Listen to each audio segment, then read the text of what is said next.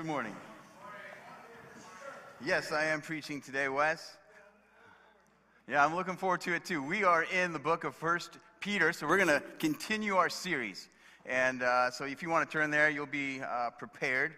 And uh, my name is Pastor Jeff. It's actually just Jeff, but you can call me Pastor Jeff because I'm a pastor here at Crossroads, and I'm on staff with Pastor Matt and Pastor Kurt and uh, a team of elders. Hey, Joey.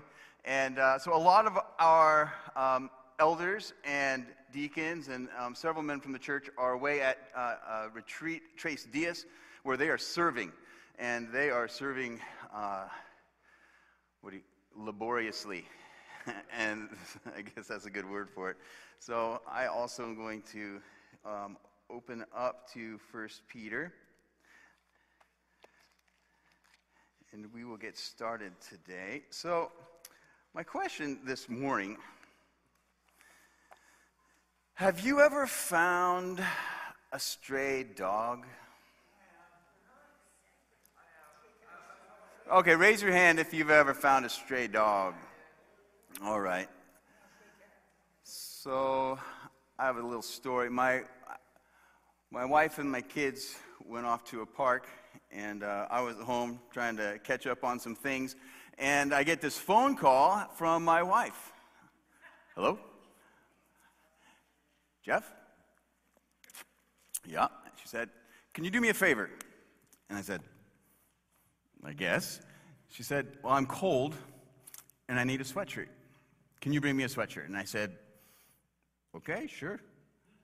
So I found her a sweatshirt, drove over to the park, gave her a sweatshirt, and went home. About five minutes later, I get another call. Jeff? And I say, Yes. And she says, Can you do me another favor? And I say, I guess so. What's going on? And she said, I need you to bring me a towel and a bowl, like a dog bowl, because we found a stray dog.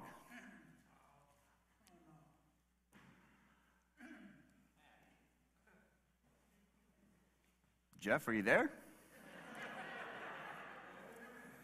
uh, I'm here.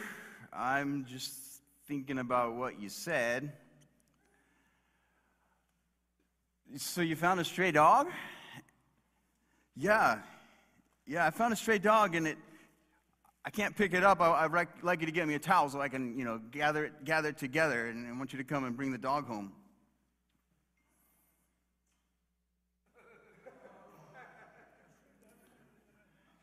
Are you there? yeah, no, I'm here, but like, are, are you sure you want to do this? I mean, it's like, yeah, we, we got to. It's the right thing. We asked all the people in the park, and that I mean, it's the dog's hungry. You can tell. It's it's got, it's it's not cared for, and it's been out here for who knows how long. It looks like it's been out here for weeks. I'm like, are you sure? Because I mean, you could just give it, you know, some water and, you know, let it let it be. And so I end up over at the park a few minutes later with a towel and the dog dish and and this dog comes home. We actually bring it to the vet. We see if it's got any ID, you know, the registration, you know, they scan it. And no, can't figure out who the owner is. And so this dog is here. Now, this dog, I mean, if you look at its face, it's rather cute. But you look at anything else, you're like, what is wrong with this animal? It's got this big bald spot like on its back. Uh, the, the hair stopped growing. And then there's a whole bunch of other hair like on its like hind region and like under its legs and, and like so this dog it walks around the yard and it looks like it's trying to go to the bathroom but you're like not sure because like either it can't go to the bathroom because like something you know it's like sick or like it just get all like into all of the other hair that's like growing around and like it's all just seems to collect underneath this dog. And so i'm like okay. You know then she wants the dog to be comfortable and so we need to go get a space heater because it was kind of cold that week, you know, and, and then, you know, a warming pad so it can sleep on it. And, you know, and then it's like sleeping right at the, it's like on this step. I open the slider door and it's like,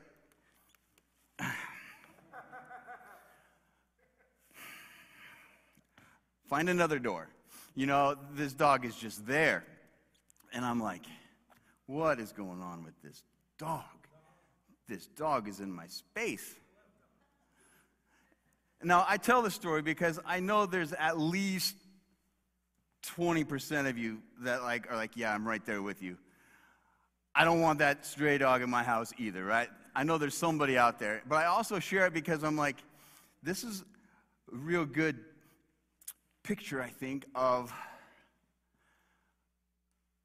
kind of like how my heart towards this dog is so contrasted towards my wife's and my kids' abundant affection for this stray dog. So, yeah, now it's been brought to the vet again, and then we, we've invested into some stuff to get rid of fleas, you know, and like maybe maybe the dog's to be uh, to make it. Maybe it's to be healthy, you know, and uh, it's on its way. Hair seems to be growing back. It seems like it's a happier dog, and we've trimmed up most of the dog, and uh, so it's looking good, right? It's looking good. Okay. I wanted to share that story of the stray dog and just kind of expose to you, you know, and maybe some of you identify what that feels like to have a stray dog and all of a sudden you're taking care of it. All right. Well, I would like you to join me in prayer, and then we're going to read our passage for today, okay? So let's pray together. Heavenly Father, I uh, come before you. We come as the church. We are gathered here together in the name of your Son, Jesus Christ. That's what's brought us together this morning. Lord, and we're opening up your word because we believe that it is living and active and sharper than a double edged sword, Lord. And it is the, the, the standard by which we live and we try to align ourselves, Lord. And it is from you, it's an expression of who you are and what you have done in this world. And Lord, we want to know you and we want to know who we are and how you want us to live today, Lord, and how we're supposed to operate. Lord, I pray that today as we look at your word and as we ponder it, as we think about it, that you would expose to us uh, who you are and who we are. I pray that we would be more like your son Jesus Christ after having met today. I pray that we would be more encouraged. I pray that we would be more in fellowship. So, Lord, those are only things that you can do through your Spirit. And so I ask that your Spirit would have free reign in our hearts and our minds this morning. In your name we pray. Amen. So 1 Peter chapter 5, verse 1. You have a question, Wes? I'll, I'll take a question. Yeah, it's gonna get. Uh, it's got the flea, uh, the fleas taken care of, and it's gonna get a, a shot. No, it got a shot, a rabies shot.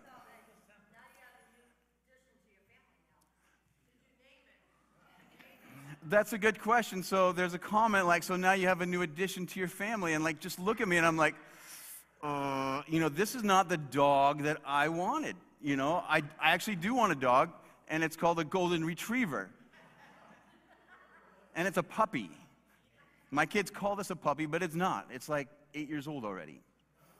I want a puppy, golden retriever, and it'll follow me around, and I'll cherish it. Um, and we're just going to go ahead and move on because now somebody think it's the dog that I needed. So let's go ahead. We're going to go to 1 Peter 5. All right. So let, let's read this. It says, Therefore, as a fellow elder and a witness to the sufferings of the Messiah, and also a participant in the glory about to be revealed, I exhort the elders among you, shepherd God's flock. Shepherd God's flock among you, not overseeing out of compulsion, but freely according to God's will, not for the money, but eagerly, not lording it over those entrusted to you, but being examples to the flock. And when the chief shepherd appears, you will receive the unfading crown of glory.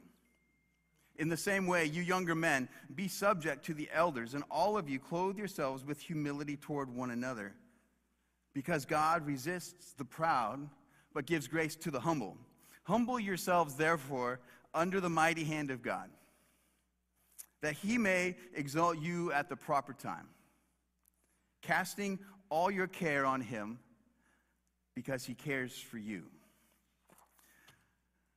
All right, so this passage, it follows after a, a long uh, list of, of Peter just challenging his church to, to live lives that are holy and, and honorable uh, um, in this present day. Live a life that is, is, is, is holy and in line with who God is, in spite of what unbelievers might think, what unbelievers might do to you, of whatever suffering you might experience. And Paul links himself, and as as he begins to transition, as a fellow elder and a witness to the sufferings of the Messiah. And then he says, and also a participant in the glory about to be revealed, because last week we talked about the glory of God and the, Holy Spirit that rests on you when you experience suffering. That's a beautiful promise right there. The, the presence and the, the Holy Spirit and his glory on you as you endure suffering for the, for the name of Christ. And so we talked about that last week. And then Paul says, I'm also a participant in the glory that's about to be revealed. I've suffered with you, in other words. And in this place, as an elder, as a fellow elder, I want to exhort the elders among you.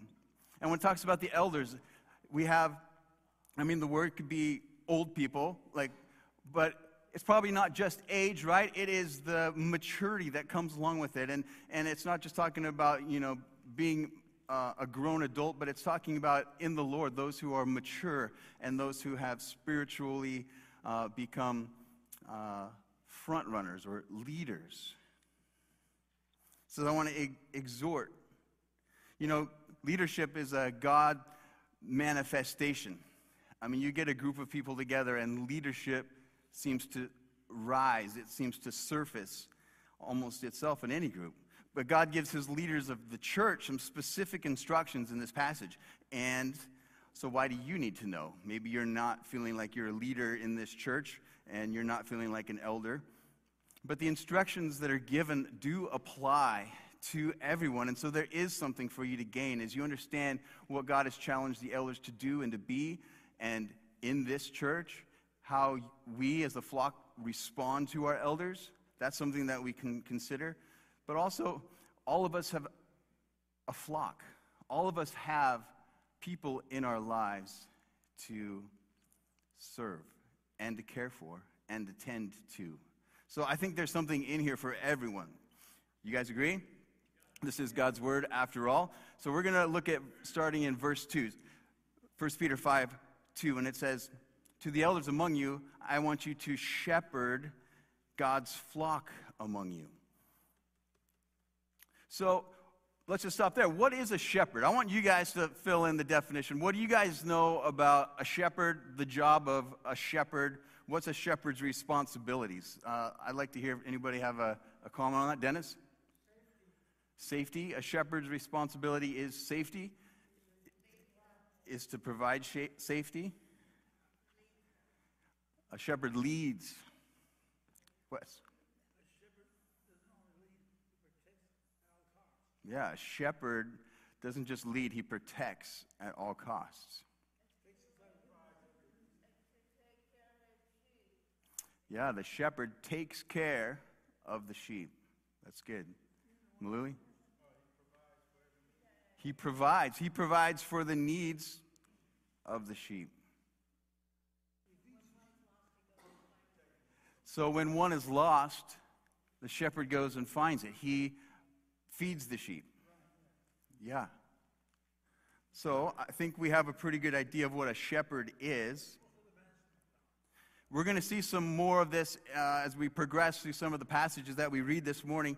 But among them, yeah, feeding the sheep, caring for the sheep, protecting the sheep, leading the sheep. The word for shepherd, poimano, it's used 11 times and it is a word that means to feed, to pasture, or to tend a flock.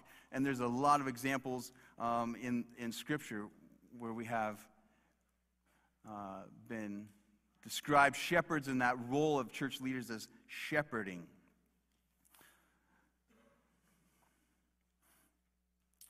So, today in our passage, as we're going to keep reading here further into verse 2, we're going to encounter some like negative, some like don't do it this way, right? I'm sure you heard that from what we, what we had. And so we're going to kind of look at the don'ts, how not to be a good shepherd.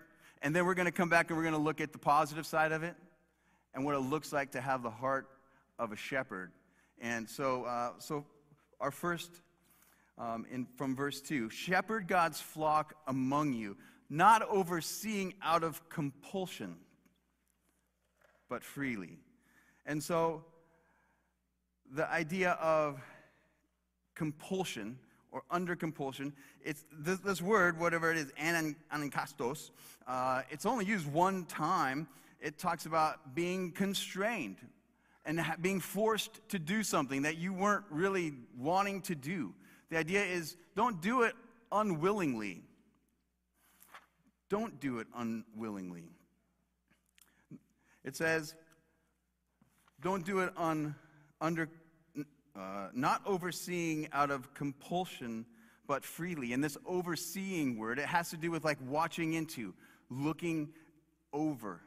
It's used uh, a lot of times to, to talk about, like we talk about the word of an overseer is someone who's, who's uh, we think of it as like involved in making sure something is done right or well. You know what I mean? All right, so we have the word don't oversee out of compulsion, and then it says, but freely. So the second one, well, what I, I, I want to give that this uh, idea of begrudgingly. You know what that word means? Like where you're going to do it, but I don't really want to do it. Like, I'll bring you a towel for the dog, but I don't really want to do it. I'm going this direction, and here's a bowl. And yeah, the dog can be there, I guess. All right, the second word, the second part from 5 verse 2 says, according to God's will, not for the money, but eagerly. And so, not for the money, but eagerly. And so, other translations talk about not greedily, not, not for gain. And this is interesting to me. I mean, there's not really a lot of you in this room that are getting money for your, your ministry. In fact, I might be the only one here getting paid for serving you this morning in, in a sense, I am a, a shepherd, right? And I have been empowered by you guys to, to shepherd, and I, I'm getting like um, an income that I live on. And so, like, is it is this like am I is I am I breaking God's word right here? You know, and we support our pastor. It talks about in other passages to support your pastors with a double portion and things like that. And so there's this attitude though that it's cautioning against that if you're serving for the money, you're missing the mark. And it calls us into question. And, and so I'm not trying to soften it, but I think another way to make it more uh, maybe uh, approachable is are you in it for yourself? Are you looking to benefit yourself in your shepherding role? Jesus talks about the hassles of a hired hand. And I want to read that in John 20, uh, or John 10, verse 11. It says, I am the good shepherd. The good shepherd lays down his life for the sheep. The hired man, since he's not the shepherd, doesn't own the sheep, leaves them and runs away when he sees a wolf coming. The wolf then snatches and scatters them. This happens because he's a hired man and doesn't care about the sheep. And so there's this warning to shepherds don't be in it for some sort of gain or some personal benefit for you. Because the hired man, doesn't care about the sheep. All right, we're going to move on to number three, the third part. It's from 1 Peter 5 3, the third negative. Not lording it over those entrusted to you, but being examples to the flock. Not lording it over those entrusted to you. And you know what I want to do? I want to read this section from Ezekiel. So if you go to Ezekiel chapter 34, we're going to read verses 1 to 6, because here are some shepherds that missed the mark. The word of the Lord came to me, Ezekiel speaking, Son of man, prophesy against the shepherds of Israel. Prophesy and say to them, This is what the Lord God says to the shepherds Woe to the shepherds of Israel who have been feeding themselves. Shouldn't the shepherds feed their flock? You eat the fat, wear the wool, you butcher the fattened animals, but you do not tend to the flock. You've not strengthened the weak, healed the sick, bandaged the injured, brought back the strays, or sought the lost. Instead, you've ruled over them with violence and cruelty. They were scattered for lack of a shepherd. They became food for all the wild animals when they were scattered. My flock went astray on all the mountains, on every high hill. They were scattered over the whole face of the earth, and there was no one searching or seeking them out. So, what do we see here? What were these shepherds doing? Wes? They were messing around and they were not keeping their promise to God. You guys agree with that? And they were treating these animals harshly, right? This is a metaphor. He's talking to the leaders of Israel with rules and violence, cruelty. And the result, what's the effect on the sheep? Yeah, it's not good. And what happened to the sheep? Where did they go? They just scattered. You know, I was reading a book this week and it says, it has a quote in there I really like, and it says,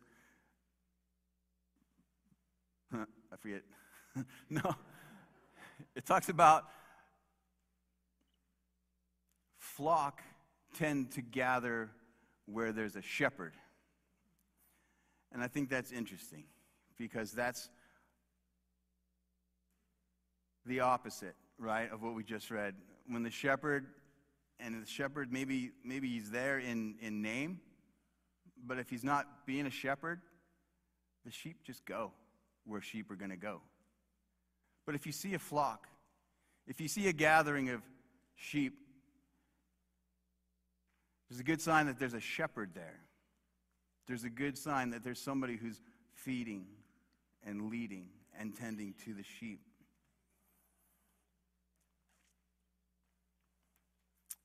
So, what does God do with these shepherds?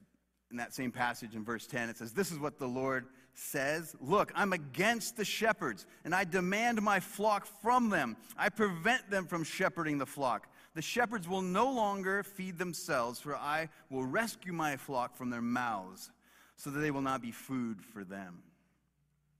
All right, so as we promised, we talked about the negative side of these, uh, these statements, how not to shepherd, right? We're going to contrast that with being a good shepherd, the heart of a good shepherd, and how, how to guard that heart against the pull of these pitfalls. So, on being a good shepherd. So, the first one, actually, firstly, is what I meant to say, is that there is one good shepherd. There's only one good shepherd. The good shepherd, John 10 11, we read it before, but he says, I am the good shepherd. The good shepherd lays down his life for the sheep. And it talked about the hired man. He doesn't. He just packs up and goes. He runs when trouble comes, when the wolf comes. He's like, I'm out of here. But it says this this happens because he's a hired man and doesn't care about the sheep. The good shepherd cares about the sheep, he even lays down his life for the sheep, right? So in Acts 20, verse 28, there's another uh, similar passage. I'm just going to throw this in there. Be on guard for yourselves and all the flock that the Holy Spirit has appointed you as overseers to shepherd the church of God, which he purchased with his own blood.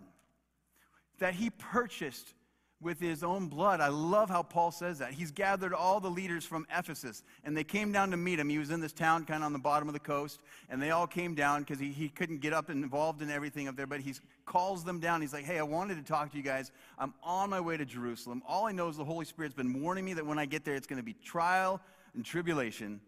But I wanted to tell you be on guard for the flock that is under your care. He gives them this picture and he says, Shepherd the church of God, which he purchased with his own blood. That's Jesus' heart towards this flock. And as shepherds, we are shepherding his flock that is among you. All right. So a good shepherd cares for the sheep. The heart of a good shepherd. And we're going to talk about these three pieces, and we're going to look at the, the positive side. And we're also going to, to ask um, what could help me make sure that my heart stays in line with the heart of a good shepherd. Okay, so that's what we're doing this morning. We're going to look at these three, the positive side, learn from them, and then to think, well, is there something that I need to start doing better to make sure that I don't slip down the slippery slope into these pitfalls. All right? So, not begrudging, begrudgingly. All right? So, in uh, our, our first one, it talks about, talks about not serving out of compulsion, right? But freely. And so the word there, hekoisios, it's used two times.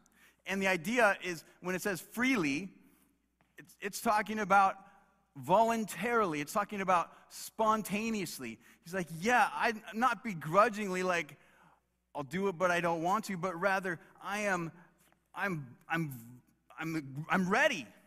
I'm, I'm going. Let's do it. There's no holding back. I see a need, I want to meet it. Let's get on the ball.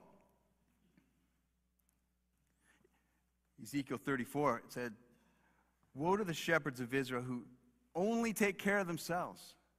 But you should be ready to tend to the flock. But I want to think about our hearts for a minute, and I want you to think about your heart. Have you ever gotten to the point where you started to begrudgingly do something? Where you started to kind of like begrudgingly serve the Lord? Are you on a ministry team right now? Have you ever started to feel like you're doing this under some sort of compulsion?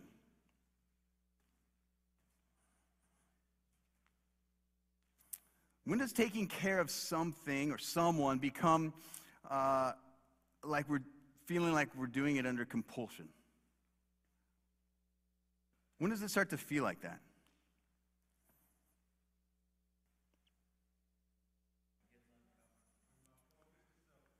When my focus is selfish, when it starts to be uncomfortable, I want to suggest that there's a way here that we could keep the heart of a good shepherd that's spontaneous and voluntarily willing to serve, that doesn't become begrudgingly in the service of Jesus and people. By focus on keeping space in your life and in your heart. By keeping space in your life and your heart. Think about it. Like, why don't I want that dog in my life? Because I have another dog already who's blind and can't hear and just runs across the street at moment's notice. Like, I've got stuff to deal with already. You know what I mean? Like, I'm full. Like, really. Like, and I've got, I've got four other monkeys, um, children, and we're taking care of somebody's mouse.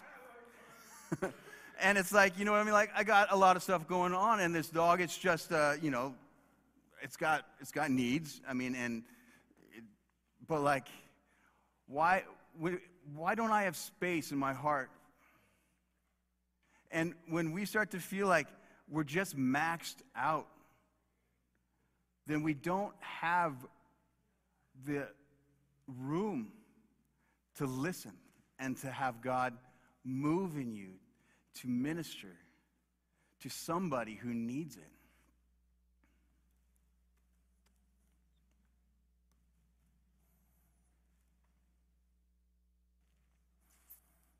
There's a lot of things uh, related to that. I'd love to talk to you more about what it looks like to keep space.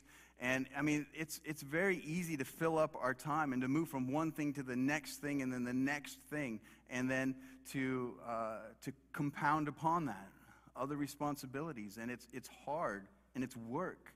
That's why we have to focus on it in order for us to make sure that our hearts aren't becoming begrudging when the Lord puts something in your life. Maybe there's things you need to take out of it. Maybe there's some things that you're, you're, you're putting in that jar and it's, your jar is full. And you need to take a look at it and say, well, what are the priorities that need to be here and all the other little bits and pieces that need to fill in around it? Because are they what the Lord wants me to put there?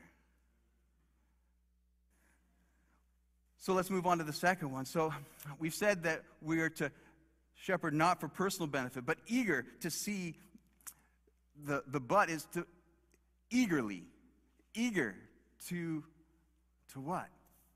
It says, not for the money, but eager. And I want to say this eager to see their benefit. I think that would help us if, if we were thinking not about my benefit, but rather their benefit.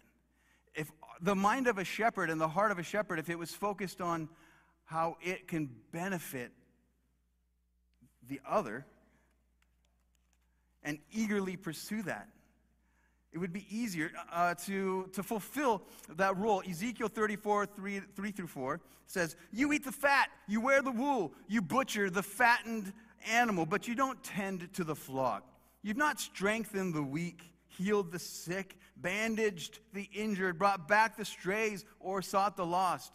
You've not strengthened, you haven't sought to seek the wholeness of somebody else. You're okay. The, the dog can't even poop right. We won't talk about the dog anymore. But when you think about the wholeness, like my wife really wants to see this. Oh, I'm not going to talk about the dog. Okay, one more time. The wholeness of this animal restored, right? To fully function like it should for however long it has left. It, you see, I still call it it. That's funny to me. Um, so there's the encouragement that I want to share for shepherds to make sure that their heart doesn't slide into this what do I get out of it mentality. Or that you, if you're ministering or you're thinking about joining a ministry team, if you're serving here and you're, you're, you're, you're tending to the flock that is among you, then I want to encourage you with this Focus on restoration. Focus on that person being restored. The idea is that the shepherd is one that restores. Psalm 23, you guys know this. I want to read four, four, verses of it. The Lord is my shepherd, I shall not want. He makes me lie down in green pastures. He leads me beside still waters. He restores my soul. He leads me in the paths of righteousness for his name's sake. Even though I walk through the valley of the shadow of death, I will fear no evil.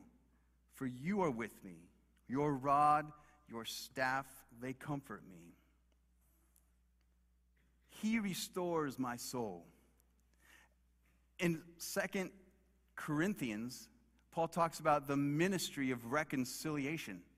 And he says, Be reconciled to God. And he's given to us the ministry of reconciliation, of seeing men, women, whole families be reconciled to God. And this idea of restoration, of, of wanting to see broken things made whole, of seeing wounds healed, seeking the ones who are scattered. Sometimes we avoid the hurting and the hopeless. Focusing on restoration is a cure for the selfish shepherd's heart because restoration and reconciliation it's a process. It doesn't happen a brief meeting during church on Sunday.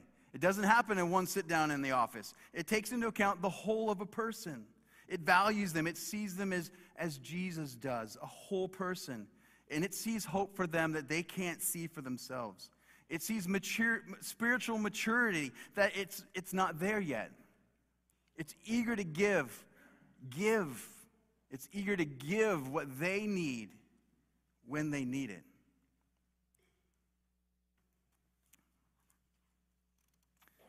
The shepherd sees the flock, the sheep, understands their need, and will take what he has and what the Lord gives and administers it to them. Felt needs at first, maybe, and then the real need. And so, our third, not lording it over, but being examples. In Ezekiel 34, verse 4, it talks about them but you've treated them harshly with cruelty. And the result is that they've scattered all over the face of the earth. So you're out. And this idea of not lording it over, and it says, but being examples, right? This word for example is T Y P O S, typos. It's used 15 times and it's actually used, you know, when, um, when doubting Thomas, he was like, you know what? I'm going to believe it when I see it. When I see the typos in his hands, and I can touch it. And the idea is, is that it has to do with the striking, right? Think of a, I don't know why I'm thinking about a typewriter. I think about a typewriter. You hit the things and it goes up and it types. It's, this, it's like the first four letters, TYP, right, or three letters. Um, and the idea of, of this is the striking left an imprint, an indentation. In fact, this imagery is kind of cool because it challenges us be an example, be, be, be like an imprint, be so imprinted with God's word and the message of Jesus Christ and living from that, you become an example. It's almost like you could trace out the lines of your life if you wanted to. And, and to know that that, what you've traced, is an imprint of, of Christ's heart. Maybe you've known somebody who's been like this to you. I see the way that person lives and follows Jesus and I want to trace out their imprint. They're an example to me. They're an example to me. I want to be like that in that way. And it says, shepherds, you're not there just to lord it over people on some sort of power trip, but no, your life is an imprint of Christ so that people can follow. And I want to encourage you with this. Now, if you find that you're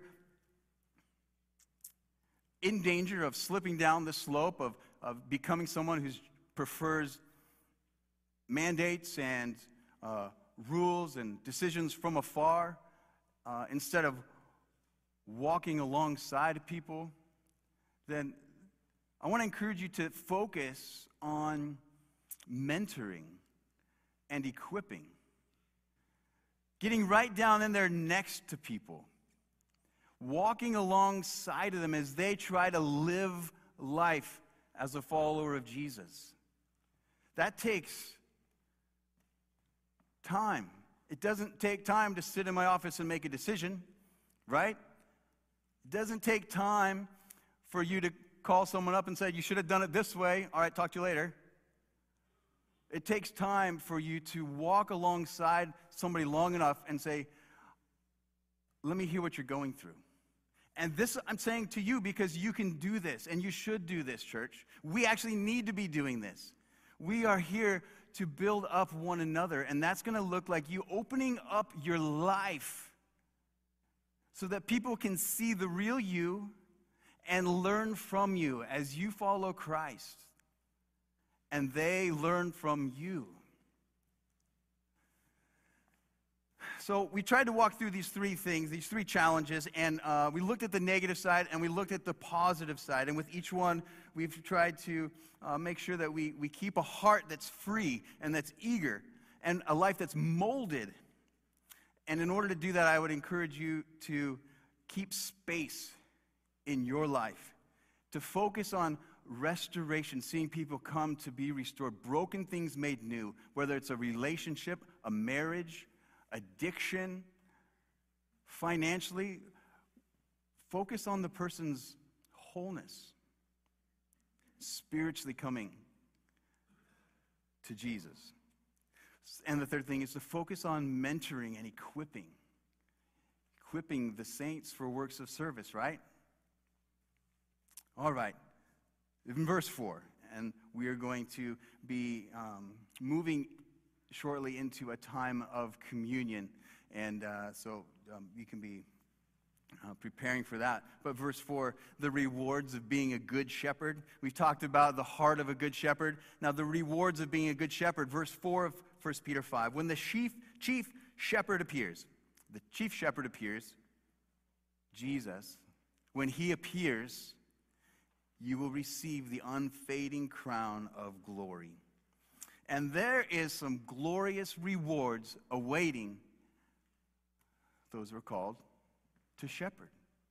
And chief among them would be partnership with the chief shepherd. And I don't, I'm sure you have never watched one. Um, raise your hand though if you have. I watched for the first time a sheepdog competition. A sheepdog competition. Those are really interesting.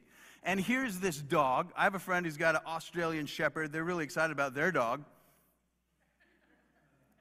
They have an Australian Shepherd. I wasn't going to, yeah. And this, and the way that this dog can move these sheep, and there's like a little, a small herd of sheep, and this sheepdog, but it's not doing it on its own. In fact, there's this guy over here, and he's, in uh, the analogy, he's the, the chief shepherd. It's, it's God's instructions, right? And he's over there and he has to stand in this little spot. And he can talk to the dog. And the dog is down here and he's like over here and he's over here and he's doing all these things and he runs all the way over here and then and he's corralling these sheep and the, and the sheep shepherd or the, the master of the sheep dog is like you just see his mouth moving he's saying something to the dog and the dog's like okay i'm going to do this i'm going to do this and the sheep shepherd uh, that worked the sheep shepherd uh, he's he's given instructions to the, the sheepdog. Partnership with the chief shepherd. The shepherd doesn't make up his own agenda. The shepherd doesn't have his own plan. It's not his will. He's listening to what God says and what's written in his word, and he's, and he's pointing to it. He's pointing to Jesus Christ, walking alongside of you. Look, this is who I, I'm, I'm seeing. This is what I see in Christ. This is what I've been trying to do. How are you doing there? Partnership with the chief, chief shepherd and the unfading glory. Uh, knowing you're invested into something that's eternal is awesome, right? I mean, there's nothing more awesome than, than mentoring and equipping and walking alongside someone as they fall in love with Jesus and learn to obey and to trust Jesus. And there is a crown, and that is put out there as a reward that is desirable because you're banking on the future. You're investing in eternal things. And so we look to eternal things for our reward. The work isn't glamorous, but there are tremendous rewards for those who invest and store up treasures in heaven, right? All right. And like I said, we're going to move into a time of communion, and the elements are here in front, and there will be pray, uh, an opportunity for you to pray over on the wings. Um, there will be people there who are willing to take uh, you to the Lord in prayer. I want us to read from 1 Corinthians. If I speak human or angelic languages but don't have love, I'm a sounding gong or a clanging cymbal. If I have the gift of prophecy and I understand all mysteries and all knowledge, and if I don't have love, I'm nothing. If I donated all of my goods to feed the poor, and if I give my body in order to boast, but don't have love, I gain nothing. The warning this morning is that sometimes we can start to think we're pretty special. I asked the youth band who led us in worship this morning to read the account of Peter, starting from the conversation about who was the greatest. Do you guys remember that? Thank you guys for reading that. Who's the greatest? And who's greater? This is what their argument was. And then Peter's overconfidence about his place and his strength and his posture, his endurance, that he knew that he was going to follow Jesus no matter what.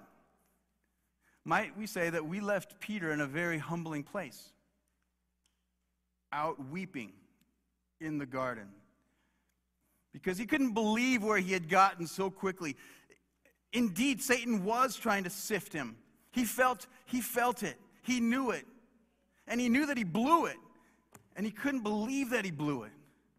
Jesus had even warned him and he just felt so terrible and selfish and dirty. Only hours before, he felt so right and so powerful and so committed.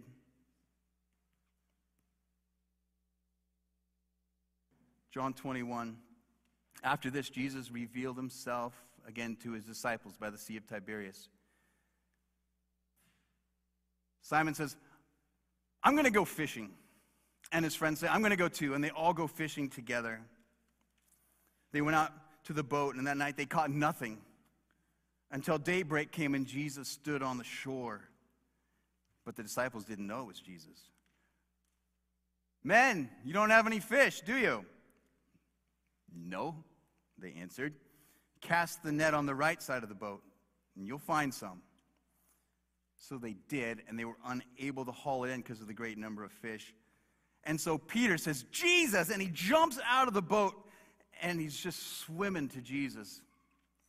He knows it's Jesus. And the rest of them, they stay in the boat and they row to shore, dragging the net full of fish. They got out on land and Jesus had started a fire. And fish were on it and bread. Bring some of the fish that you caught. So Peter grabs the entire net full of fish, 153 of them, and he drags them all over there. Jesus says, Come and have breakfast. Jesus came and he took bread and he gave it to them. He also gave them the fish. Now, this is the third time Jesus has appeared to his disciples after he was raised from the dead.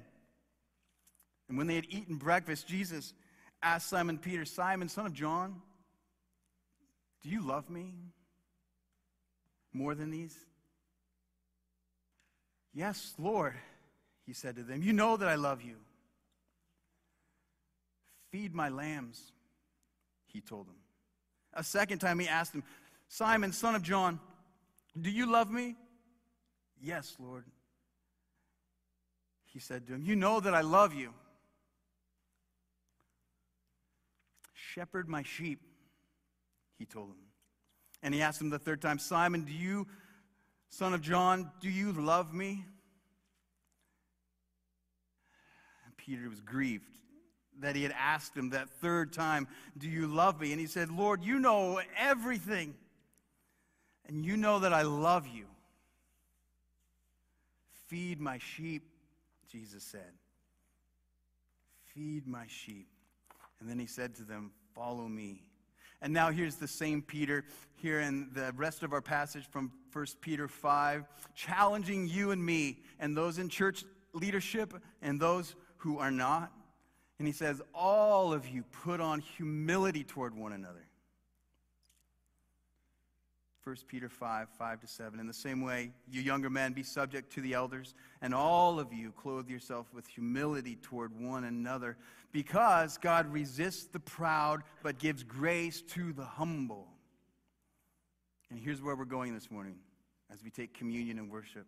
Humble yourselves, therefore, under the mighty hand of God, that he may exalt you at the proper time, casting all your care on him, because he cares about you.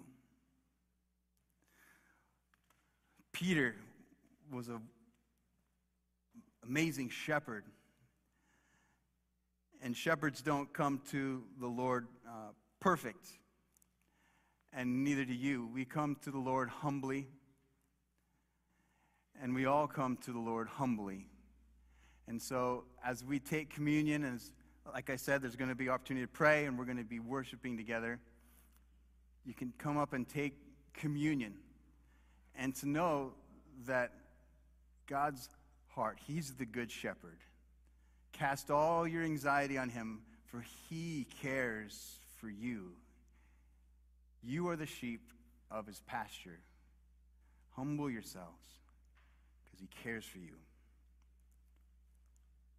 Heavenly Father, I ask that you would allow these things to continue to stir in our hearts, Lord. And even as we come before your table, I pray that you would deal with us. And I pray that we would be real before you. Thank you for your word. Thank you for your grace. Because, Lord, you give grace to the humble. And that's what we want, Lord, is your grace washing over us. Thank you, Lord.